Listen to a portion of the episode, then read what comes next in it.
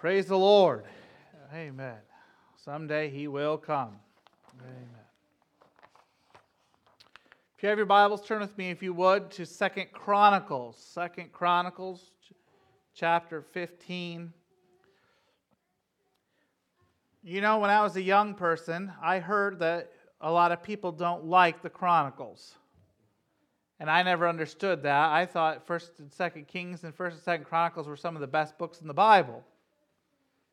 They're all, they're all full of the stories of, in the history of, of God's working in, in the lives of, of uh, His people, and I just I've always enjoyed uh, Samuel and Kings and and Chronicles, uh, Judges, and I mean some of those books that that people say are boring. I I mean these are where the stories are. I don't know why people find them boring, but I always enjoy them, and so I always get a little nervous when I reading from the Chronicles or one of these, and and because uh, I remember people talking about how boring these are, and I thought, man, I don't want to put you to sleep before I ever start. You know, you got to let me do, let me put you to sleep, not let, let the Chronicles do it. This uh, morning we're starting a new series. It's uh, we're going to study the life of King Asa. King Asa, I'm not sure how long this series is going to, to be. I have, um, I'm not sure how it, we're to, how things are all to be broken up. I don't even know if I'm to get through this morning's message. Man, it's to be close. Um, we're to try.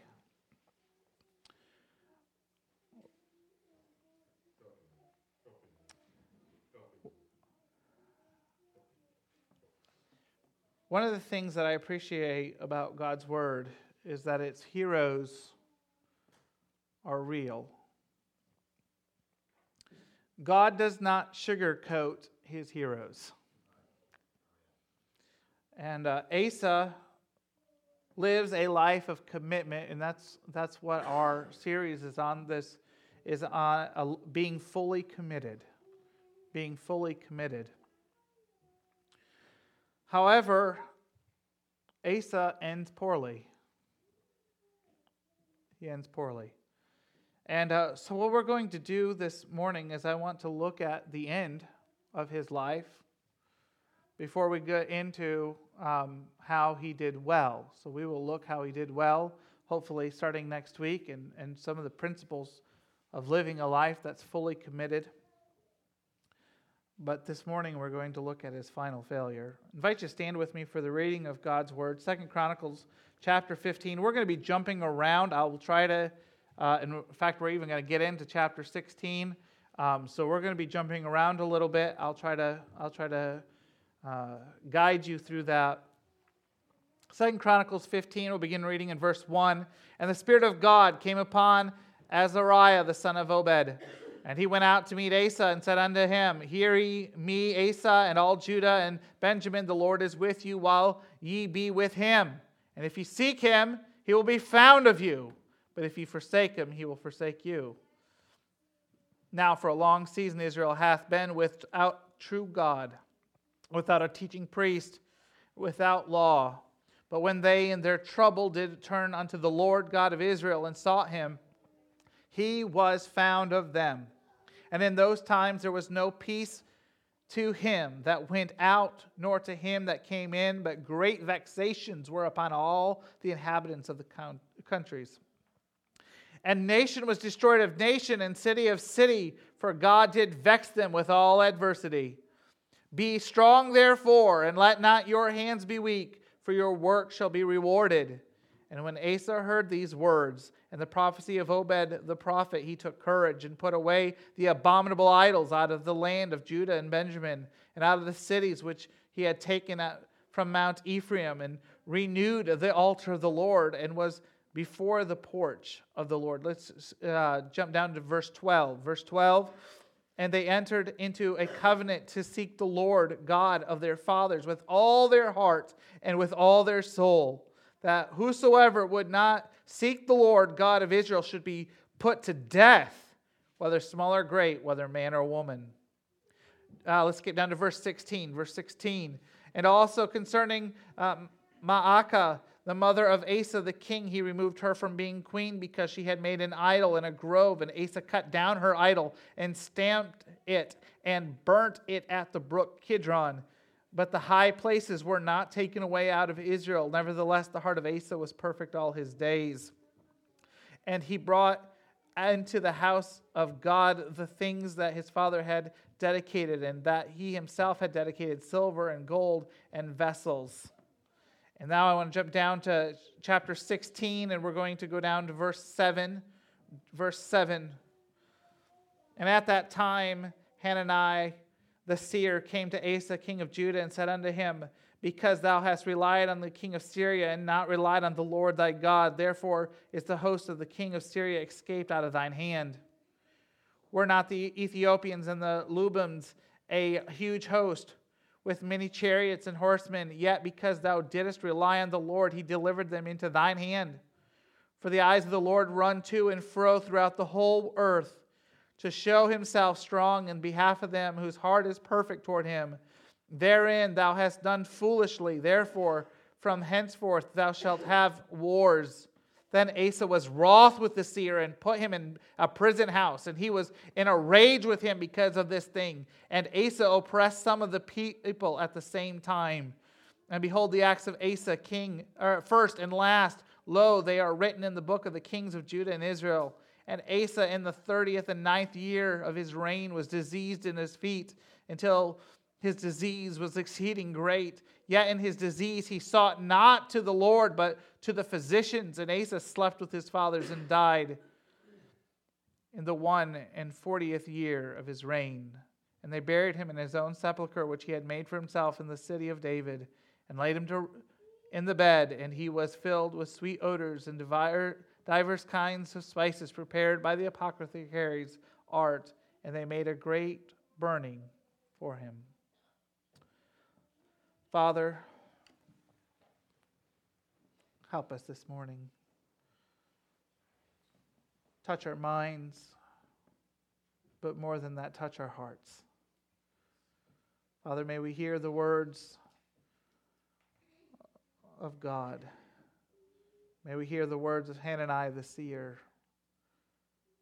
May, Lord, that we not just be hearers of the word, but doers also. We ask these things in your precious name. Amen. You may be seated. Are you committed? You know, we're not very good at commitment anymore. Commitment's kind of been something that has been lost. There was a time when, in our country, when divorce was pretty much unheard of. In the 60s, the early 60s, the divorce rate was about 8%. Now they're telling us it's about 42 to 45%. We're not very good at commitment. Divorce rate has actually dropped from the 70s, but it's believed that that's perhaps because people are just not marrying, they're just living together. And I know what the, the older people would like to say these young people. But you know, research has found that the older people make up uh, 50 and above make up 23% of cohabitating couples. It's not just a young people problem. I'm not saying you're old if you're 50. I'm getting too close. but I'm just trying to help us to understand that it's not just a problem with the younger generation. It's every generation right now is struggling with commitment member, places that require membership, country clubs and, and the like, are struggling to find members. Our conservative holiness denominations are struggling because people do not want to become members of the denomination anymore. Commitment is something that has been lost. I'm not sure exactly how it happened. Not sure altogether that we can blame any one thing for it. I think probably part of it has happened because, because of the change in our family dynamics. When feminism became so powerful and, and such a loud voice, then women felt liberated to have divorce, and we became a no fault divorce society. And what research shows us is that children of parents who've divorced are more likely to divorce themselves. And maybe that was the beginning, I don't know. In America, 43% of children do not have a father who's involved in their life. Not that he's not living in the home, not that it's just divorce. I'm saying the father has skipped out on his responsibility to be involved in his child's life. 43% of our children in our, our country do not have a dad who cares about them. That's powerful. And I know we live in a culture where moms are the most likely to get the children. In the case of a divorce, I know that moms have become the main uh, uh, parent in so many ways. But we're, the more research that's being done, we're finding that when dads are absent, children are more likely to become criminals. Children are more likely to have anger issues. Children are more likely to, to uh, struggle in their relationships, and they're more likely to have divorces and more likely to not be involved in their own kids' life.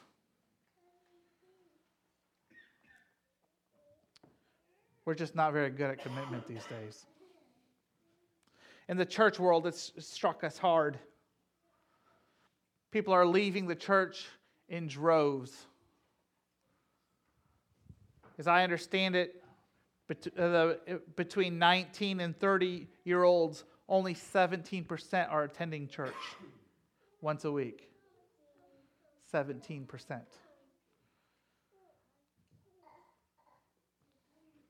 It's concerning, isn't it? That we've lost our ability to commit to anything. We can't commit to our spouses, we cannot commit to our children, and we can't commit to our church. And when those things happen, we certainly can't commit to God we have a commitment problem. The church is struggling, not just because people aren't coming, but those that do come have become what we call consumerist. What that means is that they haven't become a part of the church. It means that they're, they're coming to shop church. They're in it for what they get out of it. You know, that one of the things, one of the statements that is being uh, thrown around so often today that didn't used to be ever heard was, I'm just not getting fed in church. I'm just not getting fed. Folks, let me just say it's not the purpose of church for you to get fed. You're supposed to be fed in your personal devotions and your meditation time. You're supposed to be getting spiritually fed every single day at home. Church is not for the purpose of feeding you. That's not my job. That's not the song leader's job. That's not uh, Brother Vaughn's job as he's leading a special or whoever else might be singing the special. The job of the church isn't to feed you spiritually. The job of the church is to, to build relationships and it's to help us to grow and it's to help us to reach out into our communities. And it's for help us to pool our resources to help others. Our job is not to feed you spiritually. That should be happening at home. But personal devotions have fallen apart because, again, we can't be committed to very many things because we don't know how to be committed. And so we come to church and expecting the church to feed us spiritually, expecting the pastor to feed us spiritually. And folks, I can't prepare a feast good enough to hold you a whole week. I don't have that ability. Maybe there's some preachers who can, but I can't. It comes down to our own commitment. It comes down to our own commitment. Asa, King Asa, was fully committed to the Lord. And we're going to talk about some of those things in, in the future, but I want to talk especially about chapter 16. Asa has he's gotten himself into a little bit of trouble. There's uh, some kings that are that are wanting to cause trouble. And what's he do? He makes a league.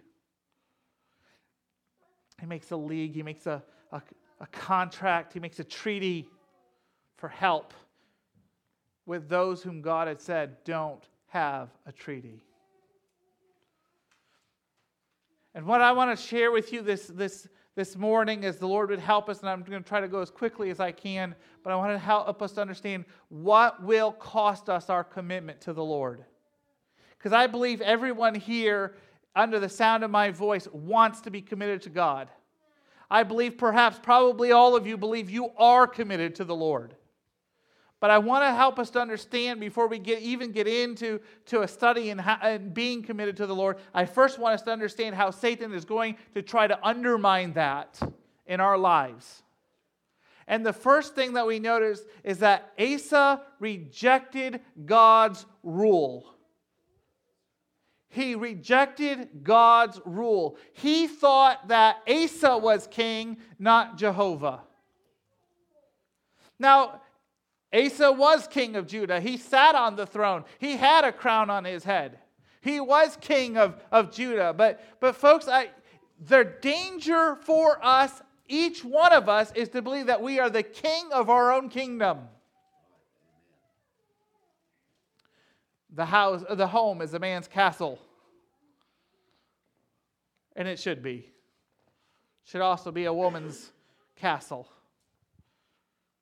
she should be queen. And he should be king in the home. I understand that. I understand that, that God gave us a natural desire to have dominion. In fact, he gave to Adam and Eve dominion of the garden. In dominion, we get the word dominate. To be able to subdue it, to put it under their control, the Garden of Eden was supposed to be expanded.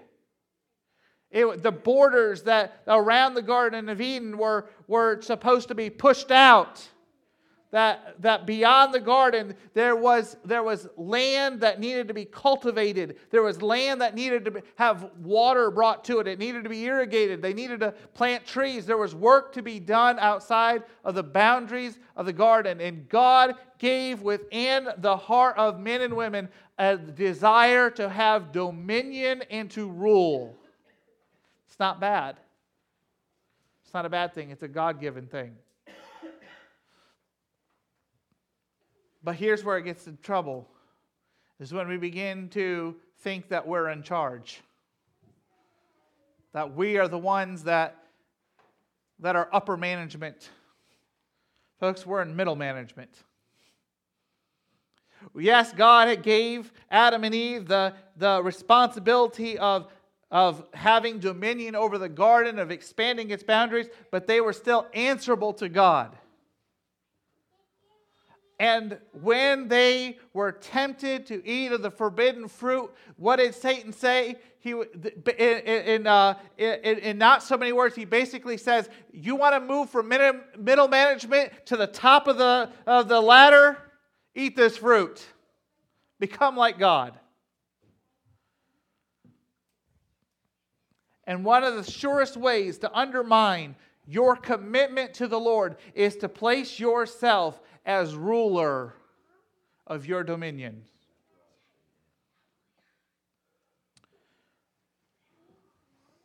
You know, one of the things that that amazes me is is sometimes you're not going to believe this, but I have children that'll argue with me.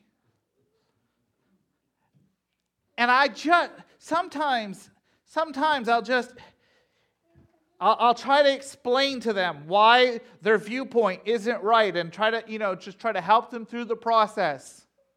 Because I want my children to be good thinkers. I don't want them to just do be robots. I like I mean, it sounds nice if they would just do what I want without thinking about it, but what happens when it's someone else that's telling them and who might be telling them the wrong thing? So I'm trying to teach my children to be thinkers. I want them to think. And so I'll try to explain. And they'll argue that I'm wrong and they're right. And sometimes, after I've tried and I've done everything I know and I've come to the limit of my ability to explain, I finally say to them, You're going to have to trust my many more years than you have, my much more experience than you have, my much more education than you have, that all of these things Point to you're going to have to just trust that I'm right, even if I cannot convince you otherwise. I think that frustrates them because they don't want to just trust me, they want to know for themselves. But there comes a point when that just has the way it is. Sometimes I think it is just that they're just so stubborn that they're not listening to reason. But maybe it isn't that. Maybe I'm just not explaining it well. But, folks, those of you that are parents, you've been there. You know what I'm talking about. But here's where it gets scary is when we do that with God. And we tell God, you know, we know better than you do. And you know what? We, ah, man, I wish that we wouldn't fall for this. But we do. We'll argue with God. God, why are you allowing this? Why are you why are you making me do this? Why this? Oh yeah, yeah, yeah, yeah, yeah. It just on and on and on. We have these these conversations with God that Lord convince me that you're right. But you know what? The Lord is older than we are. In fact, He's ageless. He's wiser than us. In fact, the Bible says He is wisdom. God has much more experience than we do. He's watched the whole world. He's seen every person that's ever lived. He's, he has all the experiences of every person who's ever lived if ever there was a person to just be quiet and trust, it is him. But like a child who's just not convinced, we tell God, make me understand. And sometimes God helps us, and sometimes God just says, you know what, you just have to trust me. But you know what? Asa couldn't do that. Asa saw the enemy. He saw their power. He saw their chariots, their horses. He saw all that they had. And you know what he does? He said, I can handle it myself. I can do it my way. I will make the decisions.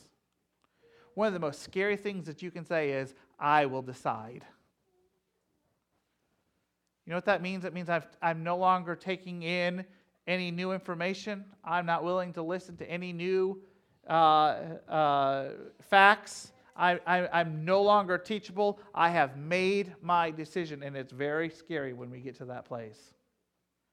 Now, I understand there's a time to make a decision, but we better, we better have come to the place where when we make those decisions, especially when they're important ones, that we know what God wants and that we've taken as much possible information as we can.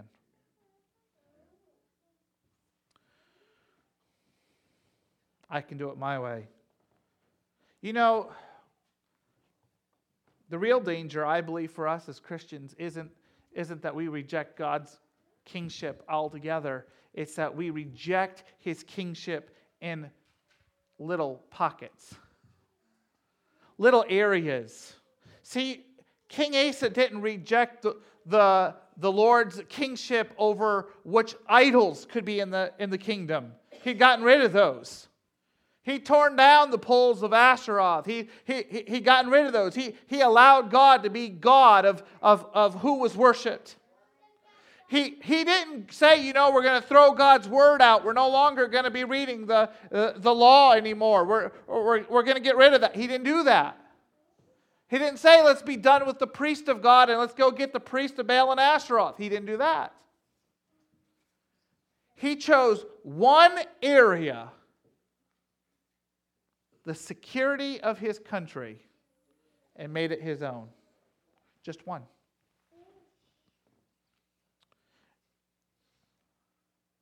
And you know what we do? We give God 99% a lot of times. God, you can have this and you can have that, you can have this, but but you know what?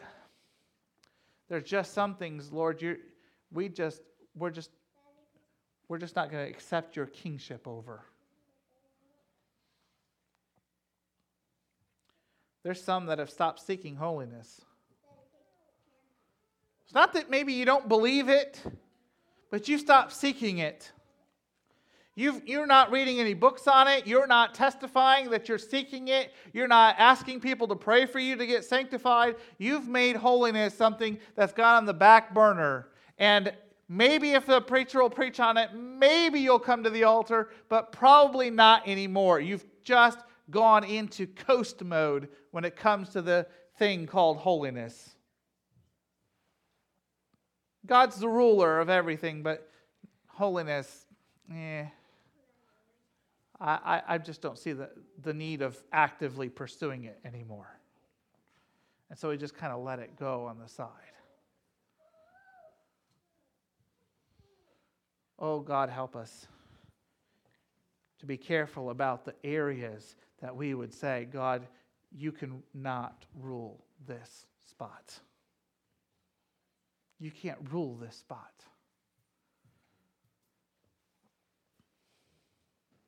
Maybe there's an area, standard that God has spoken to you about. And maybe it's not even something the denomination or the pastor ever says anything about. And maybe I don't even follow that thing, but God's spoken to you about it. And God's told you.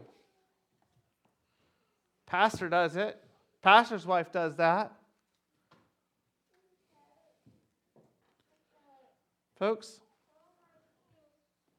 we try to be an example of what God wants us to be, but God may have special instructions for you because He knows where you trip up.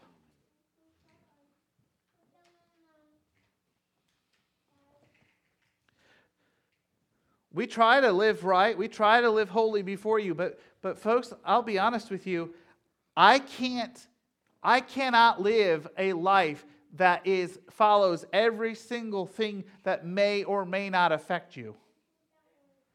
There's too many of you. And each one of you have strengths and weaknesses spiritually. And God's not given me that responsibility.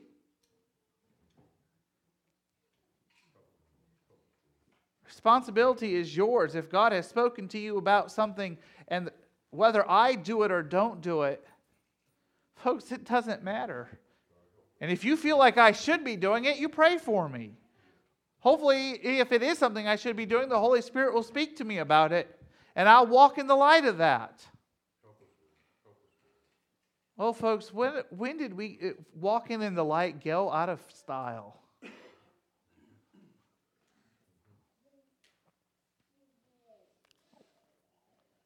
Folks, it's got to be 100%. If I rule anything that God can't rule, that He can't trump me, He cannot say, Son, no, or Son, yes. If there's any place that I won't go, if there's any place that I won't serve, if there's any job that's too awful for me to do,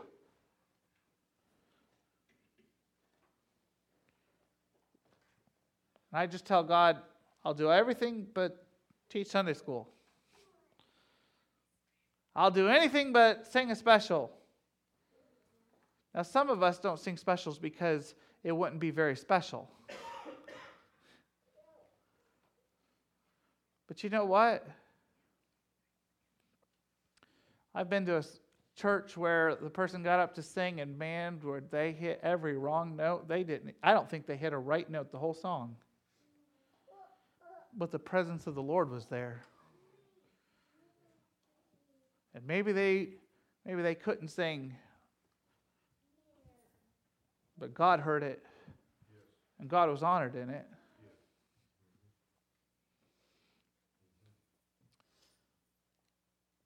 And oh, that God would help us even if we can't carry a tune in the bucket, if, if the Holy Spirit would ask us to humble ourselves and do that, that we'd be willing. I don't believe we could ever say to the Lord, I can't, because I don't believe He would ever ask us to do something we truly couldn't do. We might not can't uh, maybe we can't do it as good as someone else can. We might not be have the same talent as the other person does, but it, truly to not be able to do it, I don't believe God asks His children to do anything that we can't do without His help. If He'd help us, we can do anything He asks us to do. God must be our ruler. And in Asa's heart, he rejected God as ruler. Asa became ruler.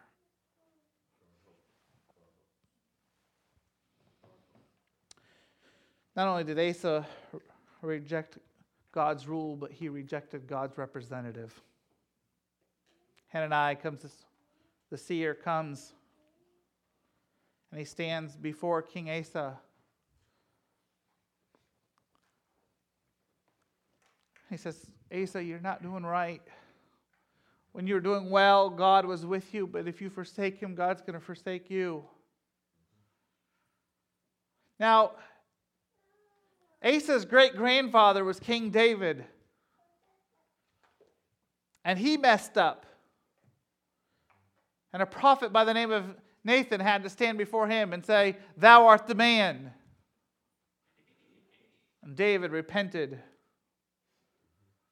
And while there were consequences, they were much less severe than what they would have been.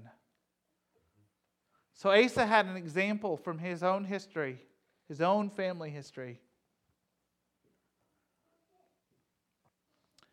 But Asa didn't respond to Hananiah the way that David responded to Nathan. Instead, he threw Hananiah in prison. And in his anger and his wrath, he oppressed the people.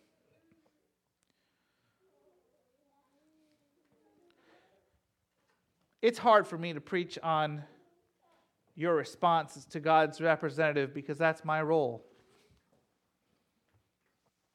And even just saying that makes me feel really tiny and small because I, because I realize what a poor, poor representative of God I am.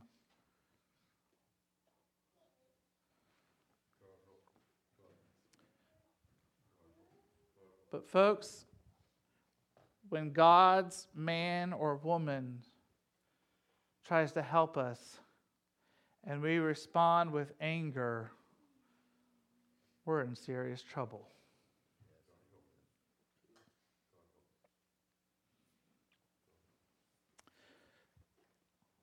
I don't like stepping on people's toes, and I do not like pointing my finger and saying, Thou art the man. In fact, I just soon preach an encouraging message.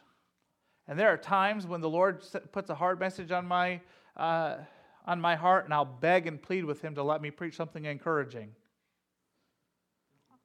I have no pleasure in those kind of messages.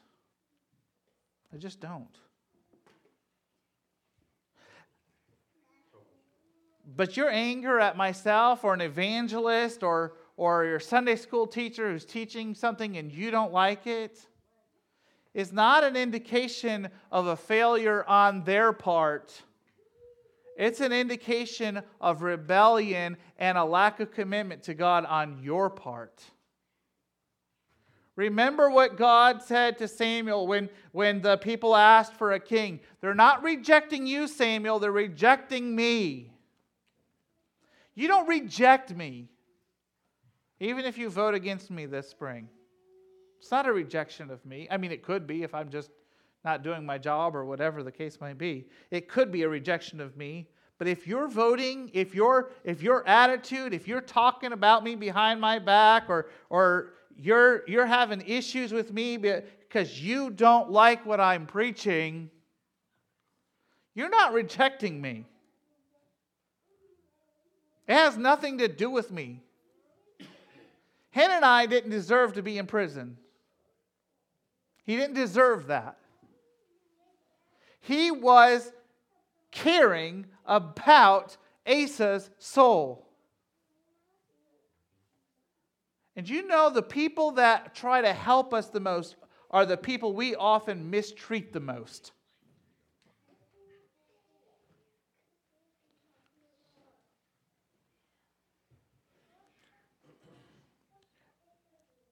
Asa, Asa rejected God's representative and said, You know what? I don't want to hear this anymore.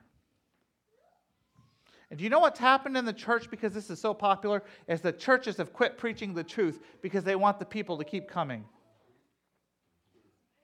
And that's why preachers will marry cohabitating couples and why they've embraced the homosexual lifestyle and, and why they're embracing uh, divorce and remarriage and, and on and on and on and on it goes. Well, the church has changed its platform on moral issues is because enough people have said, we reject the church, we reject the preachers who preach that way. Just this week, a, a friend of mine uh, from high school posted on Facebook about this bishop who is, was being interviewed, and he, this is what he had to say. He said, Hell was invented by the church to control people. Uh, didn't Jesus mention something about hell with the rich man and Lazarus? It was no invention of the church. But you know why she's posting that and why she had so many likes and loves and all those things on her little video?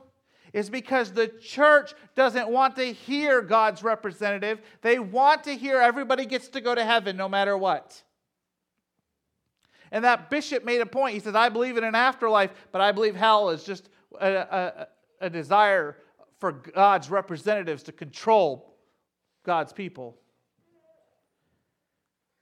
Folks, I wouldn't, I wouldn't know how to control you if, if I did, could, if I could control you. I don't even know what I'd do with you. I have enough trouble taking care of myself. And it's why I'm very, very careful about how I preach and how oftentimes you'll hear me going right through the scriptures because I have no desire to preach, Thus saith Jeremy. I have no desire to control the music you listen to or the programs you watch or, or, or the relationships you have. Now, I have a desire to keep you from hurting yourself and hurting the people you love. I have a desire to, for you to make it to heaven. But I have no desire to control those things in your life. I don't even want to control my children. I know that might sound shocking to some, but I don't want to control my children. I want my children to choose to obey God. I want them to choose that for themselves. Because if they are controlled into following God, you know what? It's not going to be real. Serving God is about relationship, it's about personal choice. I have no desire to control you, and I don't have a desire to control them. I want each one of us to pursue our own relationship with God and to walk in the light God gives us. And if your light's different than my light, well, thank God for that He knows what we have need of. I have no need to control you. I'm not saying I'm not flawed. I'm not saying that I am a poor, not a poor representative of God. I, folks, God's so much greater and higher than me to even call myself a representative of God. Would, I would not even dare to do it if it wasn't what God's word says. I wouldn't even dare to do it because I'm so far from, from where, where I would want to be if I was going to be that. I'm trying. I'm trying to get there. trying to get there, but it seems like it's a long, huge gulf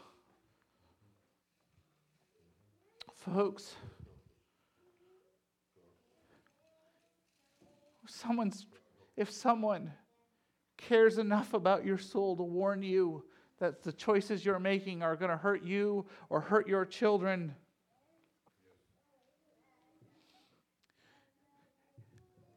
they might say it the wrong way and they may say it, they might fumble it and they might even say it in the wrong spirit. But if they care enough about you to give you a warning, even if they do it, they could have done it much better. I just implore you, if you're really committed to God, you'll hear the message even if the messenger is a mess. Hear the message even if the messenger's a mess.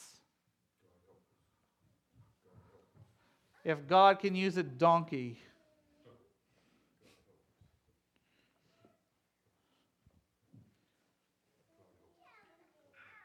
to speak to a man who needed to hear the message. I hope none of us are so stubborn that God has to use a donkey.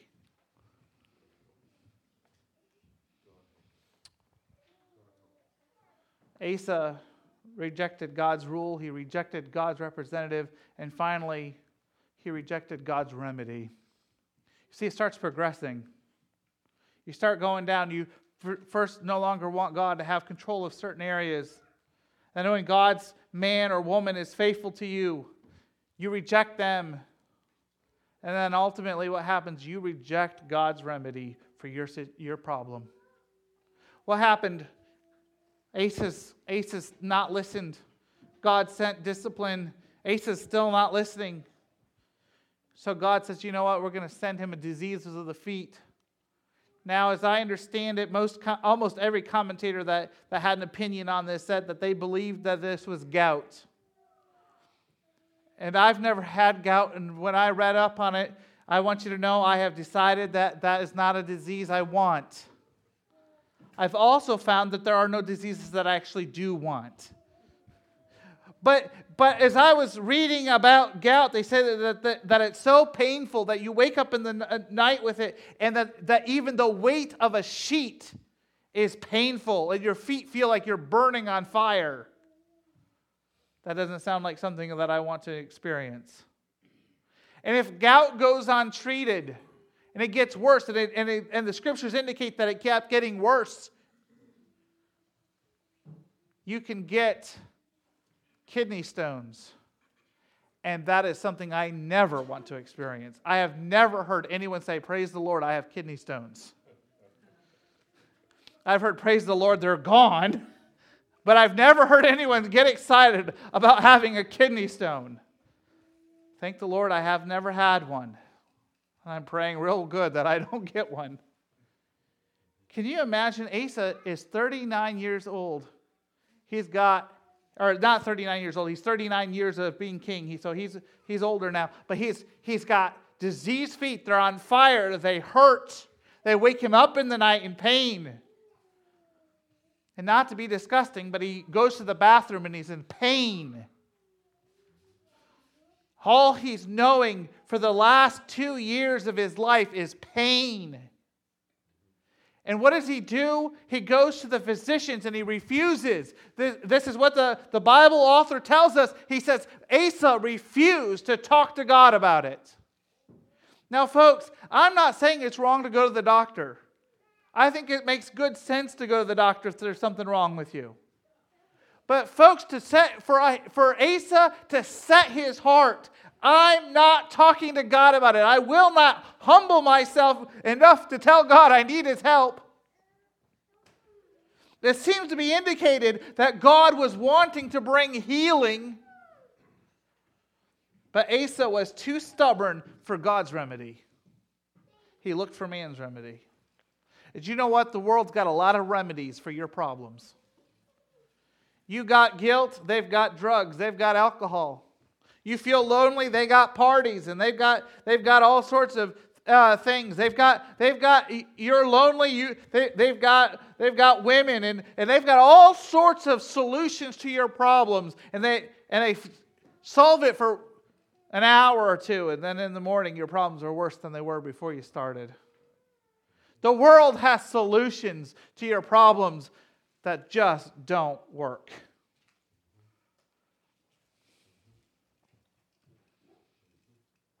And you know what?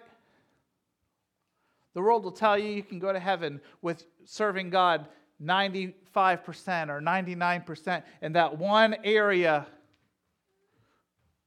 That one area doesn't matter. The world will tell you that don't worry about it, heaven's for everybody.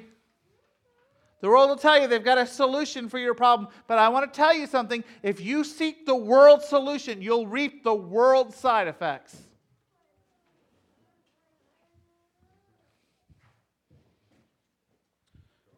I believe, I really truly believe, based on that scripture, that God wanted to cure Asa of the disease of his feet. But Asa couldn't humble himself because he knew he'd already rejected God's rule in his life. He already rejected God's representative. And now it's easy. It's easy to reject his remedy.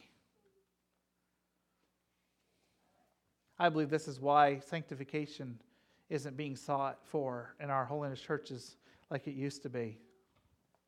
We can go years without someone going to the altar saying, I'm seeking to be sanctified. They don't want a remedy for their carnal nature. This is just the way I am, preacher. This is the way God made me. No, it wasn't the way God made you.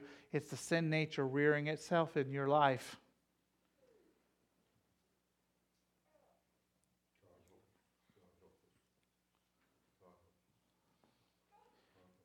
I told you at the beginning that God is honest about his men, about his heroes, both men and women. Those who started well and ended poorly. The list of those are great King Saul, Demas, Judas, many who, Gideon, who started so well but ended so poorly. But I want you to know the Bible also tells us many who started well, messed up, but still finished well. Moses, Peter, John Mark. And I want you to know this morning that if there's areas of your life that you've rejected God's rule, if you've rejected in the past God's representative, I want you to know there's still a remedy. There's still a remedy. But you're going to have to humble yourself. You're going to have to humble yourself and seek it. And oftentimes, when the sin has been in secret, God often requires a public seeking. Not always. Not always, but when the sin has been secret. You say, why would, why would God require that? Because oftentimes those that seek in secret are doing so because they don't want to humble themselves. Seeking in secret is, is important, and we should seek in secret, but, but oftentimes, before the work can be accomplished, there has to be a public confession. And if we get the work, if God gives us the remedy in secret, He requires a public profession of getting the remedy. It can't remain secret, or you'll lose the remedy. There's still a remedy this morning. And oh, that God would help us to renew our commitment to His rule, to His representatives, and to His remedy. Let's stand together. Amen. Brother Rasmussen, would you dismiss us in prayer?